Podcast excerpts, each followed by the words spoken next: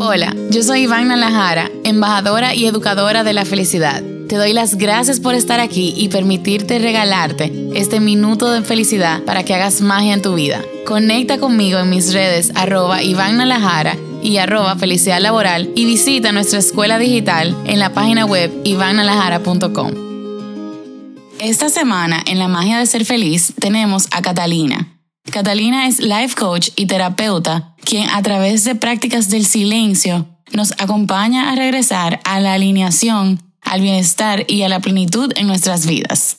Catalina, ¿qué factores son impactados en mi mente y cuerpo cuando practico el silencio? Conocer la mente es el mayor poder que puede tener una persona. Cuando estamos en silencio desarrollamos la capacidad de reconocer nuestros pensamientos y acompañarlos hasta su origen, que son nuestro sistema de creencias. Desde ahí generamos la realidad que vivimos.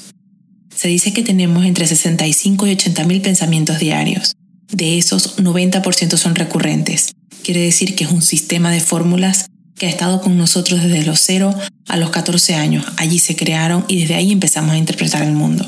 Además, 85% de esos recurrentes son negativos. Para cambiar la realidad externa debemos entonces entrar en este sistema de creencias que generan los mismos pensamientos una y otra vez y entender de dónde han surgido, para qué nos sirven y cuándo estamos listos entonces para modificarlos. Por otra parte, nuestro cuerpo es el almacenaje secundario de nuestros pensamientos. Lo que no hemos identificado en la mente se aloja en el cuerpo, junto con las emociones que los acompañan. Todos los dolores y enfermedades vienen de nuestra incapacidad de conectarnos con nuestro mundo interior. Todo esto se logra silenciando afuera y escuchando adentro.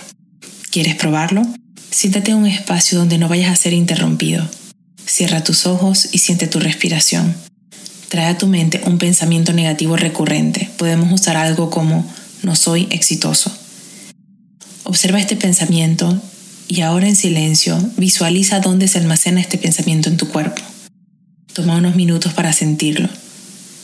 Una vez que lo hayas encontrado, hazle preguntas como ¿por qué te escondes aquí?